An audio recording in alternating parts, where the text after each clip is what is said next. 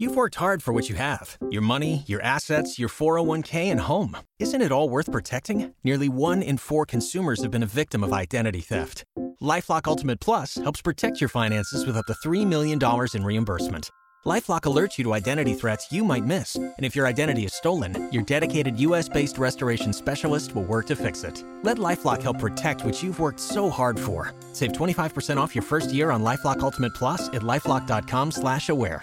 Terms apply. We're excited to announce that our very own podcasting platform, Zencastr, has become a new sponsor to the show. Check out the podcast discount link in our show notes and stay tuned for why we love using Zen for the podcast.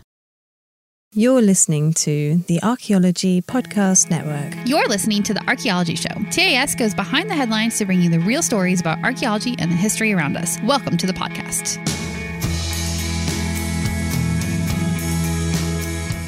Hello and welcome to the Archaeology Show, episode 151. On today's show, we talk about ancient shipwrecks, a rediscovered African American cemetery, and Neanderthal impacts on the Pleistocene landscape. Let's dig a little deeper.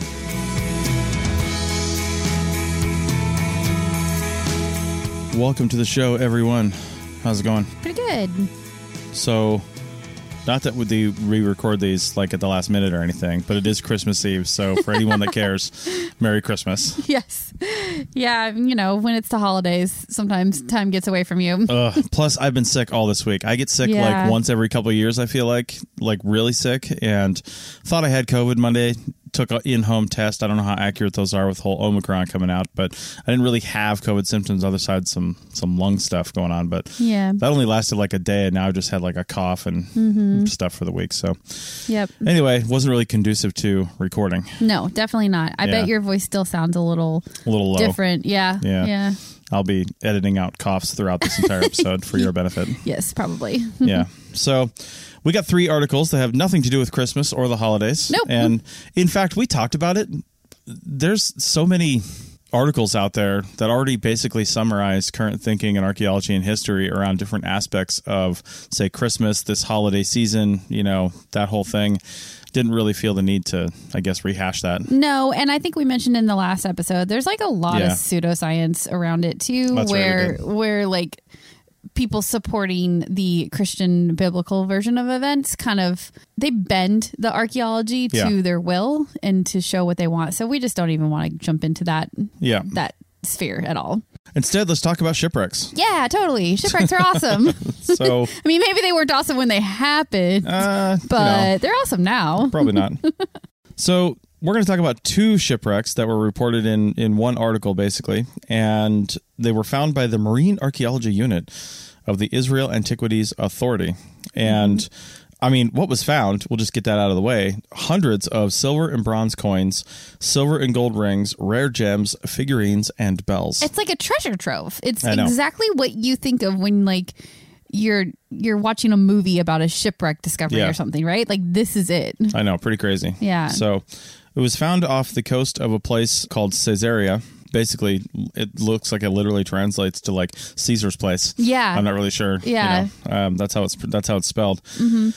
The cool thing is these shipwrecks are basically right next to each other, but they went down uh, over a thousand years apart from each other. Yeah, Yeah. so crazy. So these they went down. One was 1700 years ago, during what they called the Roman period, and one was 600 years ago during the Mamluk period, which we'll talk about a little bit uh, later. Mm-hmm. And they were found in a depth of only 13 feet. I know, isn't that crazy? But I was reading that it sounds like they they might have been anchored there, like probably to wait out a storm or something, Yeah. and the storm just sort of did them in, so it didn't it didn't work. They hoped, but it didn't work. And Yeah.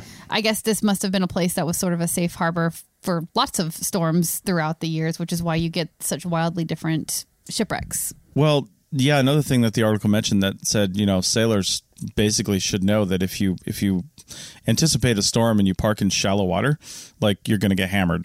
Oh, Right? really? You need to be in deeper water. Oh. Yeah, because your ship can ride the swells of deeper water, mm-hmm. but the crashing waves Oh yeah. and, and and the potential for grounding is just terrible. So they're not really sure, you know, why they would have chosen to park here, knowing a storm was coming. Um, Maybe unless, it came too quickly or something. I don't know. Yeah. Maybe they were, you know, being held for COVID one, and uh, they were just anchored out there, and then a storm happened, like you quarantined know? or something. Yeah, they were quarantined. Yeah, maybe.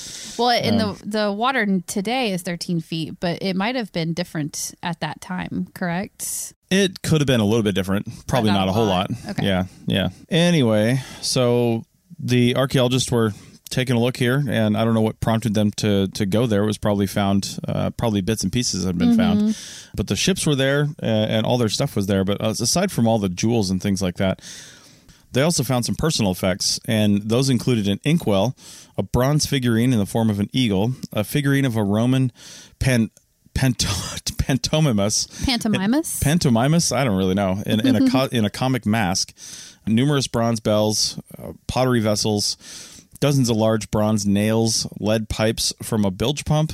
Uh, a bilge pump. That's super cool. yeah. Uh, and a large iron anchor. So that's all really neat. Yeah, Um, lots of those are really unique things to find. I Yeah. think, especially with the shipwreck. So that's cool that they found all that. Well, it's pretty clear that like things were not taken off the ship. Either people were just not on there, and maybe there was a skeleton crew like on watch Yeah, yeah. while it was sitting at anchor, or everybody just bailed and everything went with it. Yeah. Mm-hmm. you know when they crashed down. But I'm like, if it's in such short water or shallow water. There would have been people that could easily go down 13 feet and start picking stuff off stuff up off the bottom. So, Oh I'm yeah, like salvage after the. yeah, I'm wondering why, with so many precious things on board, like why didn't they go try to find it? I don't know. Well, but weird. 13 feet. Okay, so 600 years ago and 1700 years ago, 13 feet. Like you got to have an expert diver who can hold breath for a really long time. Yeah, that's like, par for the course of people that lived by the sea back then. I know, but I think that that is kind of a big ask. They probably salvaged what Yeah. they could, but you Yeah. know they weren't able to get all of it. Yeah, probably. Yeah, who knows what else was there, right? Yeah, yeah. Yeah. Some other cool things they found there was a red gemstone for setting in a what's called a gemma ring. Hmm. The carving of the gemstone shows a lyre. In Jewish tradition, this is called a Kinor David. It's K I N O R. So I don't know if I'm pronouncing that right, but Kinor Kinor David. Uh, Hmm. Okay. It obviously translates to like King David. Yeah, yeah. Okay. Yeah. Yeah, I've So never heard of that. That's cool. That's kind of neat. Also, they found a thick octagonal gold ring set with a green gemstone that is carved with the figure of a young shepherd boy dressed in a tunic and bearing a ram or a sheep on his shoulders. And that was like the coolest thing in the whole article, I think, in my opinion. Mm-hmm. it was just so neat. The ring itself is beautiful. Like I would totally wear it today. And then the the gemstone having that carving on it. So like it's sort of like a big oval shape and then mm-hmm. it's this really intricately carved figure in the center of the oval. Really, really beautiful. And I wonder well, I guess the the image represents like the good shepherd. It's one of the earliest and oldest images used in Christianity for symbolizing Jesus. Mm-hmm.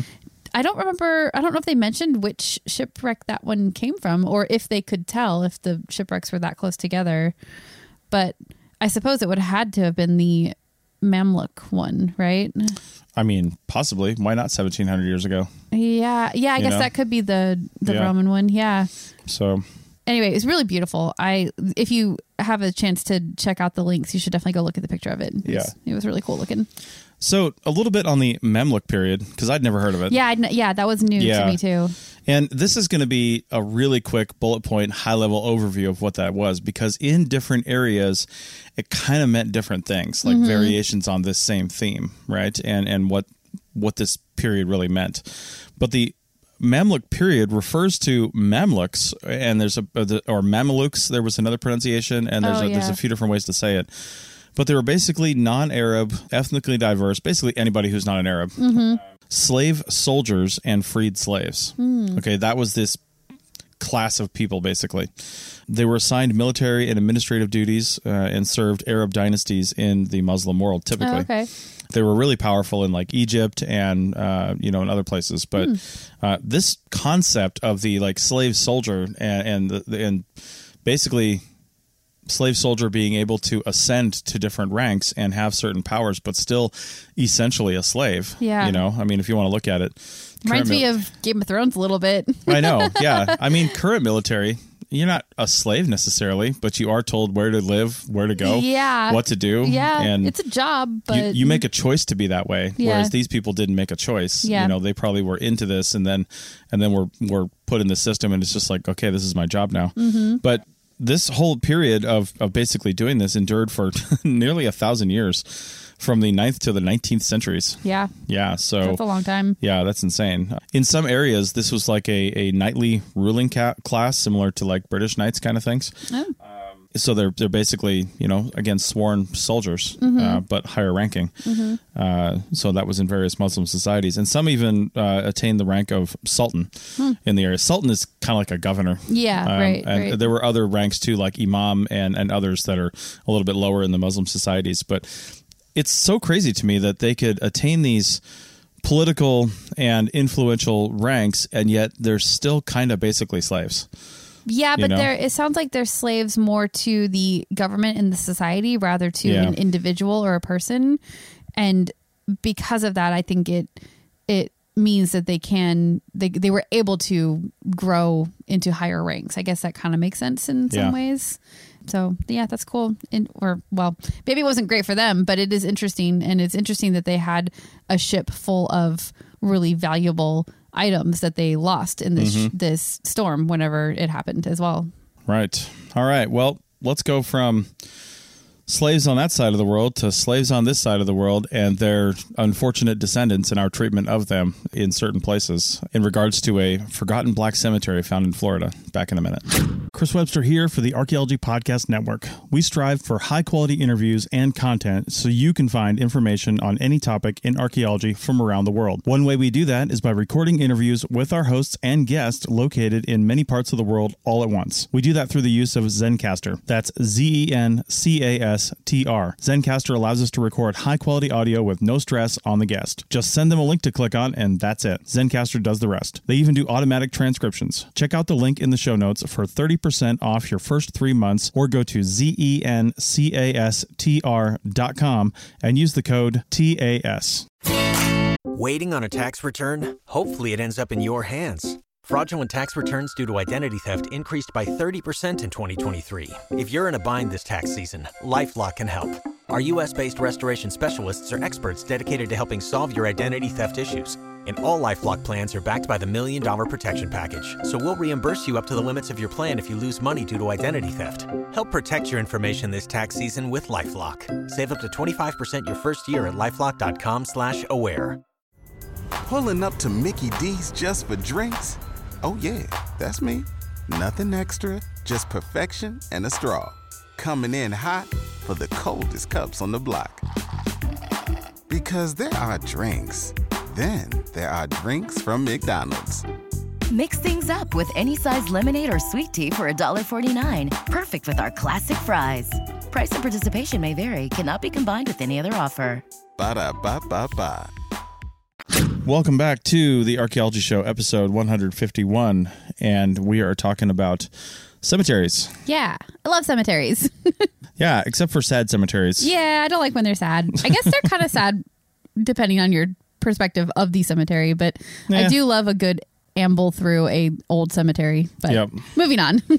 I don't amble enough. yeah, I know. I don't know. That's what you do in cemeteries, though. Amble. don't shake your head at me. Amble. What a dumb if you guys could only see how he's shaking his What head a, at me. what a dumb word. Amble. Makes no sense. Anyway, words lost all meaning. All right. So we're in Clearwater, Florida. This is in Tampa Bay. Mm-hmm. Tampa Bay is just a sprawling metropolis of a city followed by many, many, many small neighborhoods Yeah. and cities around it Yep. and towns. And Clearwater is one of those. And at the site of a downtown office building, an unmarked African American cemetery was found. Found or rediscovered, I would say, right? Well, I mean, it was found yeah, and rediscovered. People knew it was there, and they knew it was there not that long ago, too. Yeah, actually, uh, that's the thing. There's not a lot of people that are alive right now that were really truly aware of the cemetery. Mm-hmm. Uh, there, I mean, obviously there were people that were born around them. We're going to talk about one in a minute, but they were like young and didn't care about cemeteries, right? Yeah. So all the old people that did care about cemeteries and buried people there are long since gone. Right. So this Yeah. is probably two generations removed, right? So you don't right. maybe you don't know anybody buried there, but you know of somebody who knew somebody that was buried there, yeah, basically. I mean, we're in the time period where unless you have direct written evidence of it, like there's not very many people that actually were aware of and are like, hey, where's the cemetery? Yeah, yeah, you know. totally. And there's some other shenanigans that happen too. So we'll talk about that in a minute, but. Mm-hmm. This cemetery contains hundreds of graves, they think. It's actually not been completely excavated. Right. So, and it's at least the fourth abandoned African American cemetery that's been rediscovered in recent years in Florida. So, Mm-hmm. basically, in Florida and, and probably other parts of the South and, and honestly the Eastern United States in the 1950s, the mid 1950s, the the post war era, it was a very prosperous time. People seem to have lots of money. They're making babies and they're Mm-hmm. Building boom. you know having a good time. So they were a lot of people moving to Florida, a lot of people moving to the Tampa Bay area. It's a very sought after place for people to be uh, because it's you know right on the Gulf of Mexico. Yeah. It's got beautiful sandy beaches and it's just a a nice place to go. Yeah. So as they were needing space for white people to come down, they started moving black neighborhoods. Mm-hmm. And one of the things that would get moved in a black neighborhood is a black African American cemetery. well, a church actually. The church would move. Yeah, yeah. and the cemetery wouldn't necessarily go with it. But they were building on that land. So what happens to the cemetery when you move the church? Yeah. It just gets paved over. Yeah, and there's records of the developer uh, who who originally developed in this spot having been told, "Hey, you got to move this cemetery," and they're like, "Yeah, okay, we'll get on that, and we'll move the cemetery." You Yeah. know, they were going to move the graves, and and apparently some of them were moved, right? Some of them were moved, and but then they just kept finding them, and, Yeah. and I, I guess I get the impression the cemetery wasn't like super well organized to begin with. It was Yeah. probably really old, Yeah. and uh, you know old cemeteries it doesn't matter where they are or what's going on unless they're like the queen's cemetery it's just like there's sections of it that are super old and not probably in the best condition Yeah. It kind of You know? jumbled together. yeah So I have a little bit of experience working on Oh, yeah. like cemetery recovery basically. I worked on this project in New Jersey where we were moving a a cemetery from the 1800s, 17 and 1800s. Mm-hmm. And they knew it was there and it had been paved over just like this situation, but um it was in the the early 2000s of course and they are subject to the laws that we have today that don't allow you to just ignore a cemetery that's under the Yeah. ground it forces you to excavate it and move it and in this case it had been paved over and what they did when they paved it over is they just like bulldozed the headstones down too oh, jeez. and the, at, at one point in the the excavation that I was a part of, they uncovered like a bulldozed pile of headstones from the 50s when they originally paved over that that cemetery. Mm-hmm. Oh, man. Like they I, don't- I don't they were just they were in terrible condition. They were in chunks Yeah. and yeah. So like that's how they were treating it back in those times before they had laws that required them to to treat these sort of resources in a in a certain way. right right Yeah. yeah it's pretty crazy so Mm-hmm. Whatever prompted this basically crm project i'm guessing some you know some renovations were happening or something was happening Mm-hmm. and uh, archaeologists came in there and they first used ground penetrating radar to see what was what was under the ground and that's how they started finding graves Mm-hmm. right they started finding a lot of graves Yep. and archaeologists actually believe that several hundred people may still be buried uh, there and when i say there it's a parking lot Yeah. it's literally under the parking lot that they're Mm-hmm. finding these people uh, with ground penetrating radar. GPR is is really good at finding graves. You know, they have Mm-hmm. Very a good. really solid signature to them, especially graves that you know, to be honest, aren't that old. Now, Yeah. one thing that surprises me is Florida is like pure sand, and sand is terrible at organics. Mm-hmm. Yeah. Mm-hmm. it just it's acidic and it just tears things apart. So I'm kind of surprised that even graves that are you know the fresh ones that would have been put in in the 50s before it was uh, destroyed those would have been the newest graves. Uh, I'm, I'm honestly surprised that uh, some of the older ones even are represented in the in the GPR signature anymore but Mm-hmm. Well- it's probably the hardware and stuff on the on the yeah, caskets that's what I was just gonna say. I can call back to my New Jersey cemetery Yeah. recovery experience again, and we would find what's called the coffin line, and Mm-hmm. you would get this dark outline, like in the shape of a rectangular box, and you could follow that outline all the way around with your trowel, and then you would know that you had the the boundary of the coffin, and that there were probably remains of some sort inside. Yeah. But depending on the soil, it's very individual. Like the soil could be really great in one spot and have great great preservation, and by great I mean less acidic probably. Sure. And then very acidic and very poor preservation in other areas, and you would just find like pieces of the larger, more dense bones, like the skull, and maybe sometimes pieces of the pelvis, and that was it. Mm-hmm. So yeah, like it, it really depended on the soil, and but there were things that you could find. The coffin line was always there because wood just lasted a little bit better, and then the hardware, of course, too. You could often find that if there was any. Yeah, for sure. Well, the finding of these old cemeteries and, and neighborhoods and, and evidence of communities that are no longer there is, is forcing the communities that are there now to kind of come to terms with their, you know, history of racist policies. Yeah, that yeah, targeted targeted these neighborhoods. yep, definitely. And you know, this this kind of expansion that can largely be blamed on white people, to be honest. Uh, and I say white people, it's it's really, I mean, it is it is a racist idea, but it, it is really the people in power at the time. Yeah, You know, they happen to be white people, and before African Americans, and during the African American, you know, slave times, and then post slave era. It was African Americans and Native Americans. Like Mm-hmm. anybody that needed to be moved, they would just move, right? They're just like, listen, we're coming in, we're building a fancy resort, and you're getting out. Yeah. You know, and that's just how it is. yep.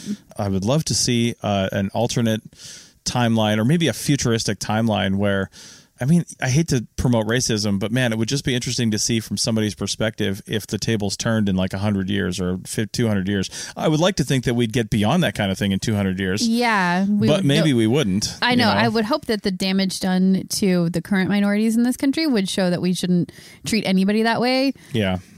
But that's having a lot of hope in humanity, and Yeah. you know I what? mean, It's Christmas Eve. I'm gonna have hope. Okay. right. Yeah, The, here's your- here's the hope.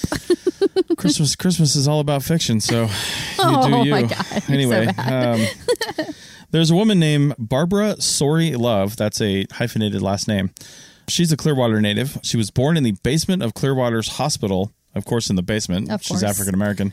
69 years ago, she grew up in Clearwater Heights, which is a neighborhood that no longer exists as she says back then, you know, they were all called colored people still uh, back in the 50s. And she's, she's quoted as saying, that's where the colored mothers and children were housed, It was in Clearwater Heights. Clearwater Heights. Yeah. So we're housed too, like not like lived, but we're placed. Maybe it was like a like a public housing kind of a thing. I guess, Or, yeah. yeah. A few years ago, she helped form the Clearwater Heights Reunion Committee, a group of people that grew up in the neighborhood.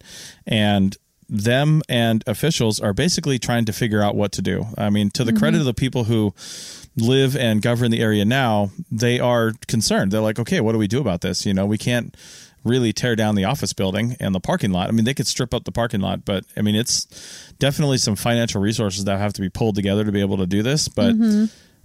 and and realistically now given the setting it would be probably unlikely that the cemetery would be reestablished there more likely they'd still have to remove the graves rebury them somewhere else and Yeah. probably put up some kind of a memorial on the site that that that announce that memorializes the people that are there but that's the other problem is they don't even know who's there Right. like it's poorly documented the church is gone Yeah. you know i don't know where the church records are but it's all you know like what's going on Yeah. So here's the thing about this situation having the original surface being either paved over or having a building built on top of it, it actually has preserved those Mm-hmm. Oh, yeah. graves way better than just having them under the ground true. exposed. they haven't been weathered no, there's no weather. Yeah. I mean, pavement is a great like protection. yeah obviously I am not a member of this black community and Yeah. I don't know how they feel about it.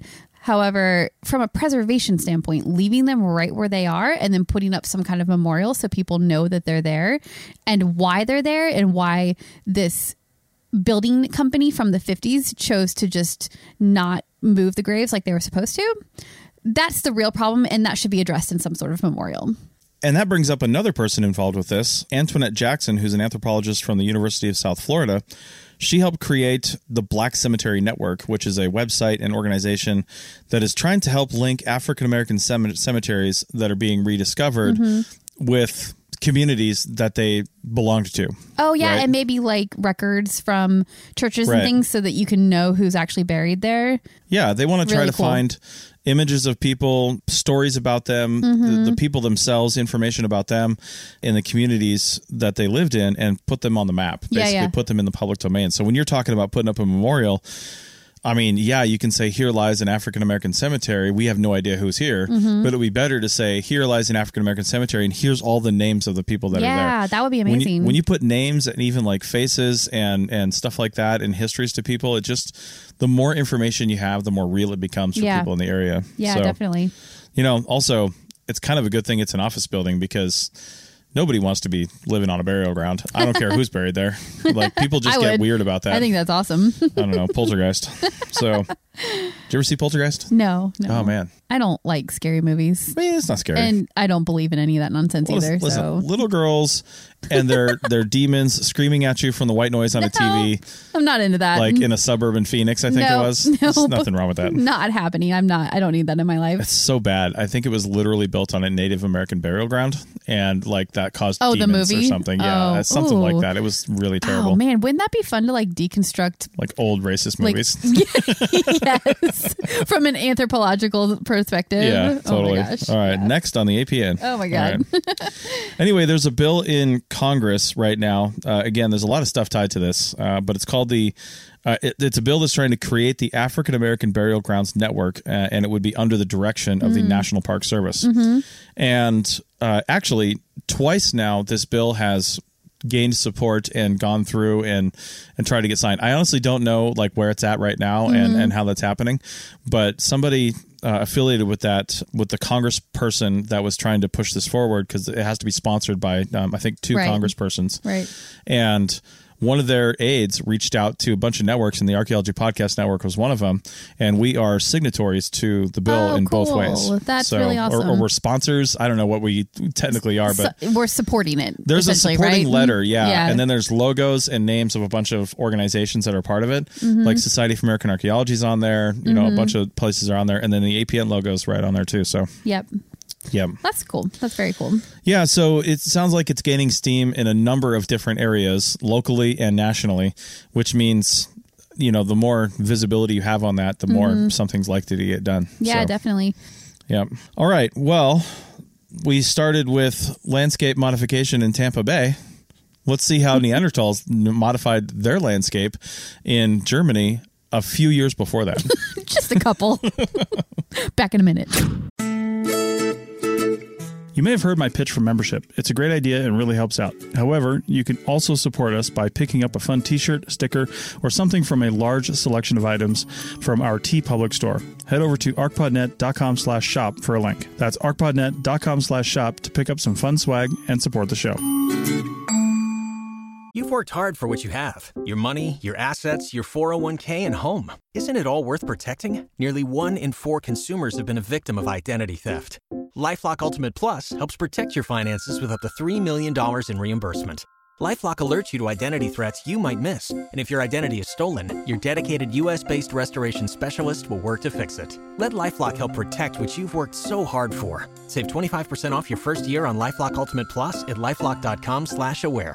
Terms apply. Waiting on a tax return? Hopefully it ends up in your hands. Fraudulent tax returns due to identity theft increased by 30% in 2023. If you're in a bind this tax season, LifeLock can help. Our US-based restoration specialists are experts dedicated to helping solve your identity theft issues.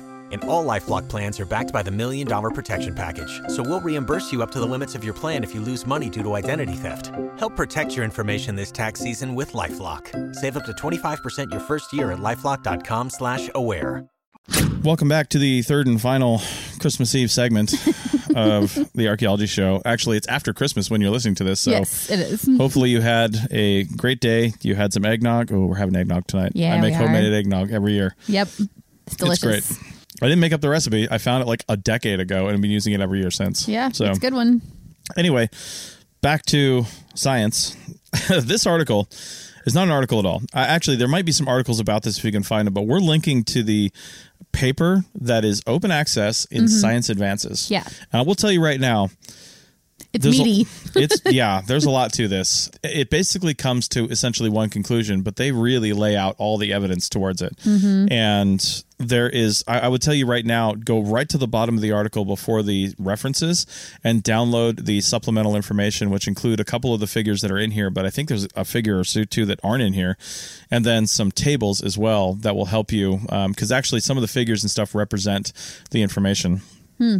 or, or mention the information that's in the supplemental material. Make it easier to understand, Yeah. basically. Yeah, totally. So a little note before we go on, because you know sometimes we share actual scholarly articles, and again, they they can be a little hard to read because they're they're written for a certain audience, and that audience is not most of us. Yeah.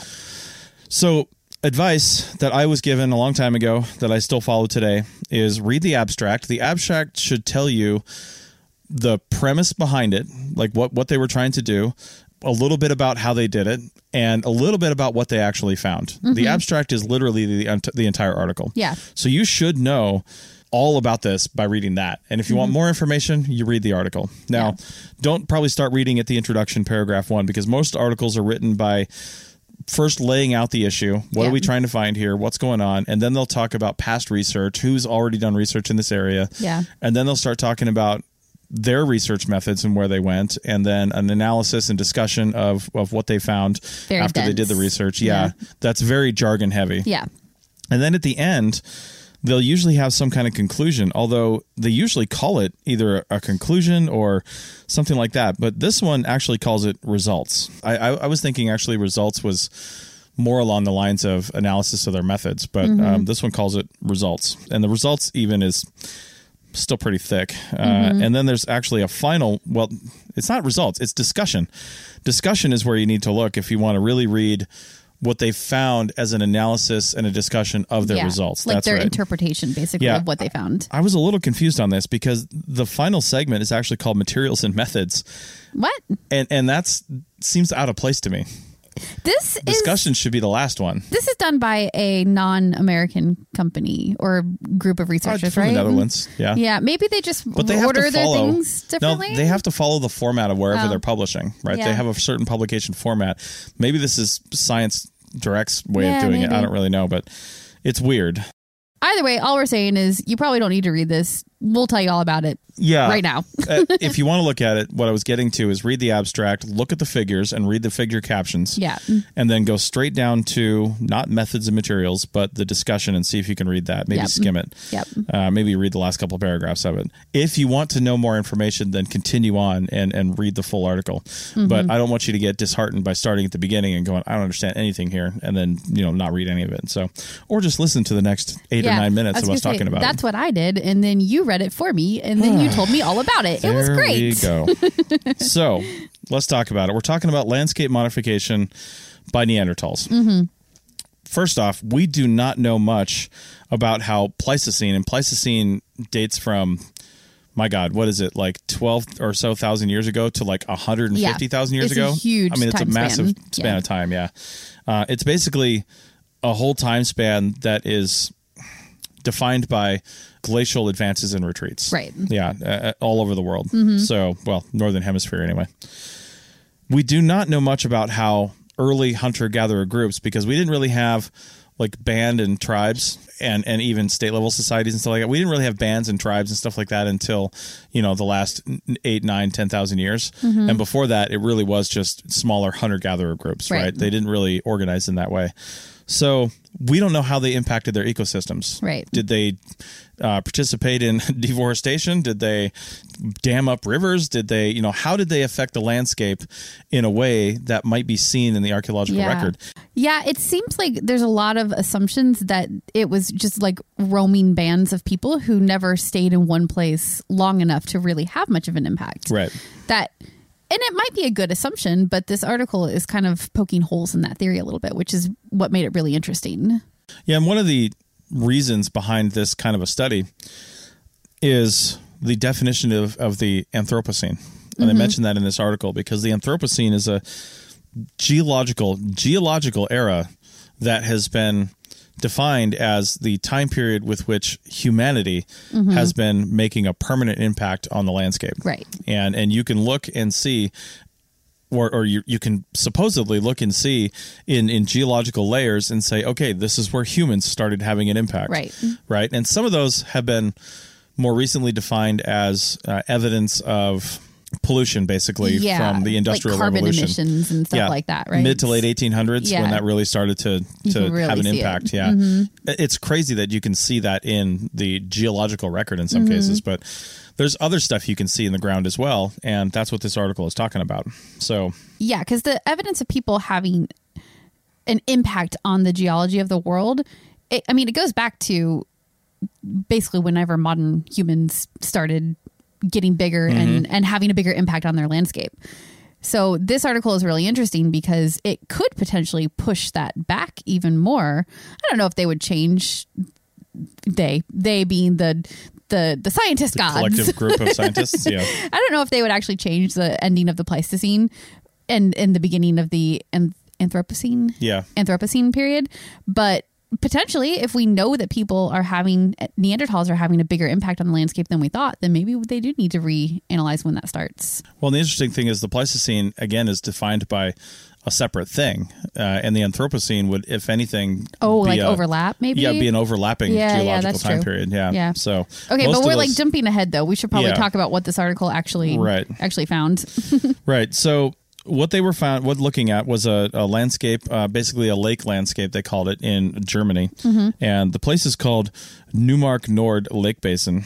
And uh, you can look in the article to find out exactly where that's at. But what this area is is it was in an area 125,000 years ago that, from my best reading of this, looks like it was covered in glaciers for a lot of time, but for about an 11,000 year period, there was a glacial retreat and the basin was open mm-hmm. and then the glaciers advanced again and covered it again. okay, So, or it was uninhabitable mm-hmm. in some way because So, of glaciers. eleven thousand years though. it's an 11,000 year That's span. That's a pretty long span. Like that's enough time for Stuff a- to happen. yeah, for stuff to happen for sure. Yeah. And what did happen was eventually Neanderthals, and they think probably other early human groups, because there would have been uh, early humans. Uh, They're calling it hominins. If you see hominin in the discussion here or in the paper, hominin just refers to any Homo group, Right. Right, and Homo neanderthalensis, Homo sapiens sapiens, you know, and and, and actually, to be honest, I think what is it? Homo uh, homo erectus even goes into that time frame i think. Uh, and there's some others that are like there's Yeah. denisovians and there's all kinds of i don't think they're that old that young but anyway Yeah. there's a lot of different things that we don't even know but human like groups basically hominins. Anyway they eventually came into the area. It was a very fertile area. All the glacial areas are uh, because there's a lot of sediment there, and it's just a really good place for things to grow. And animals would be flocking back to that area, therefore bringing people with them, right? Neanderthals or whatever. I'm just going to say people. And there's really solid evidence, archaeological evidence, exemplified by butchered animal bones, over 20,000 stone artifacts, and evidence of fire building that lasted a continuous 2,000 years. Yeah. So when people got there, they stayed there for 2,000 years, Yep. uh, which is an incredibly long time. It's very long. Yeah. Yeah. I mean, that doesn't even happen in modern worlds half Right. half the time. You know. Yeah, so they were looking at all of the ecological evidence around in the area, trying to find out, well, how can we how can we tell if they had an impact on the landscape? You know, I don't think that was a primary thrust of the study. That's just one of the things that came out about this when they're doing all their studies. And one of the ways they were able to do this is by looking at ancient lake cores Yeah. uh, from the lake is there. And the lake cores, well, the layers that you can see in a lake core are called varves. Okay. And it's V A R V E S. And varves are basically laid down seasonally when, uh, you know, rain. Rain basically has and and dust and, and normal things has little particulates of you know dirt, sand, you know whatever yeah. sediment, mm-hmm. uh, and it lays on the surface of the lake and then falls down to the lake bottom. And there's a lot more of, including pollen, mm-hmm. and there's a lot more of that obviously in the spring and summer than say the fall and the winter. Mm-hmm. So that really thick layer that gets laid down. Uh, then gets Seasonally. seasonally, Yeah. right? Then settles over the winter when less stuff falls, Mm-hmm. and then another layer goes on top of it, and the next year another layer goes on top of it, and you end up with this stratigraphy that's So basically cool. every year. That is so cool. Yeah, so I they- never even thought about that. But of course, you see stuff blowing into Yeah. the lake or settling on the lake. If you just think about, you know, going going to a modern lake now, you'd see Sure. that happening. So that is so cool. Yeah, so they took these these layers of varves from these cores and using various techniques and and they really go in depth with it in the paper, but using various techniques they were able to line up these seasonal sequences with actual time periods mm-hmm. and these pollen sequences, looking at you know different species of, of plants and trees, mm-hmm. um, doing some actual dating and doing some stuff. They were able to line it up with with the sequence of time that that actually this fits. And then they started looking at the actual areas where humans were living right there and the areas outside of that. Mm-hmm. And by making a comparison in the trees and the pollen and the vegetation, they were able to pretty clearly state that A, humans were burning fires pretty much continuously that whole mm-hmm. time. And B, to burn those fires, they cut down all the forests. Yeah. Yeah, so the whole place was basically deforested to a point that they could tell it was deforested Because there the was less record. pollen basically Yeah. in those layers. Yeah. Okay, so here's my question. Is it possible that there were natural fires that were doing this and it wasn't human created? Uh, I would say yes, theoretically, but when you don't see that in the other Mm-hmm. In the 8,000, other- 8 or 9,000 years, and you see it dramatically during a 2,000 year span, When you know humans were when there you know too. humans were Yeah, there yeah. and you can correlate that with their tools and other Yeah. identified artifacts, Yep. that's pretty clear that humans caused it. Yeah, that's you know. that's a really good point. Yeah. So they take all these lines of evidence, and that's what that's what real archaeology does. I think archaeology is just one facet of anthropology, and it's one part of the science that is really the digging and the finding of things, and then that synthesis, bringing it all together, and this multidisciplinary study is what really makes a good a good research paper and a, and a good analysis. Because you know, like we do archaeology, but we try to come up with all these you know things and we say this stuff on site records but to be honest there's so many more pieces to the puzzle that we just don't have Yeah. and you need to bring in other people if you really want to tell a story Yeah, like if you're really trying to draw conclusions from an archaeological dig, you need so many more pieces of information to support the conclusion that you're getting to, the story that you're telling. And Yeah. and a lot of it is geological. I don't think archaeologists spend enough time on on learning about the geology a lot No. of times. So yeah, but the geology and and all that is so so important as this paper is showing because I never would have even thought about looking at layers of pollen in a lake bed. That is so Yeah. cool. yeah it's pretty neat Yep. there's a lot of stuff they can tell by looking at the varves um The varves. lakes- the varves Yeah, Varves are my new favorite thing. i feel to, like that's like a punk band or something the varves the Varves. yes Yeah, So- totally. Yeah, that's really neat. Anyway, super cool. Check out the paper. Uh, you might be able to search the headline of the paper and find some more popular articles have been written about it that kind of do a, a, a more distilled synthesis of the Yeah, research. yeah. But a lot of cool things in there. So, well, I think that's it for this week Mm-hmm. and this year. This is our last episode of 2021. Oh my god, it totally is. Yeah, because Yep. our next episode, hopefully you're listening to us on a nice calm Sunday morning and your your hangover should be mostly gone by then because it's the second. because it's January second. Yeah. yeah, yeah. So hopefully you're doing all right. You're starting 2022 off with the archaeology show Uh-huh. and uh, kicking it into high gear. yep, So- definitely. All right. Well, hopefully you had a good Christmas if you celebrate that, or you just had a great Saturday if you don't. Mm-hmm. And we'll see you in 2022. Adios.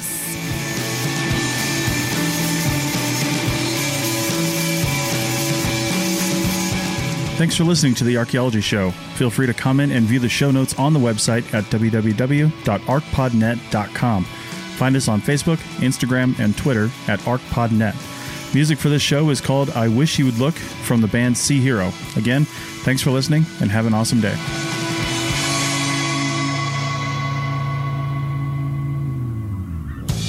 This episode was produced by Chris Webster from his RV traveling the United States, Tristan Boyle in Scotland, DigTech LLC, Cultural Media, and the Archaeology Podcast Network, and was edited by Chris Webster. This has been a presentation of the Archaeology Podcast Network. Visit us on the web for show notes and other podcasts at www.archpodnet.com. Contact us at chris at archaeologypodcastnetwork.com. Thanks again for listening to this episode and for supporting the Archaeology Podcast Network. If you want these shows to keep going, consider becoming a member for just $7.99 US dollars a month.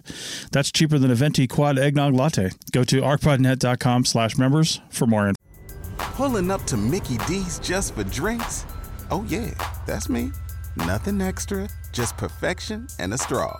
Coming in hot for the coldest cups on the block. Because there are drinks, then there are drinks from McDonald's. Mix things up with any size lemonade or sweet tea for $1.49. Perfect with our classic fries. Price and participation may vary, cannot be combined with any other offer. Ba da ba ba ba. Waiting on a tax return? Hopefully, it ends up in your hands. Fraudulent tax returns due to identity theft increased by 30% in 2023. If you're in a bind this tax season, LifeLock can help. Our US based restoration specialists are experts dedicated to helping solve your identity theft issues. And all LifeLock plans are backed by the Million Dollar Protection Package. So we'll reimburse you up to the limits of your plan if you lose money due to identity theft. Help protect your information this tax season with LifeLock. Save up to 25% your first year at LifeLock.com slash aware. Fo.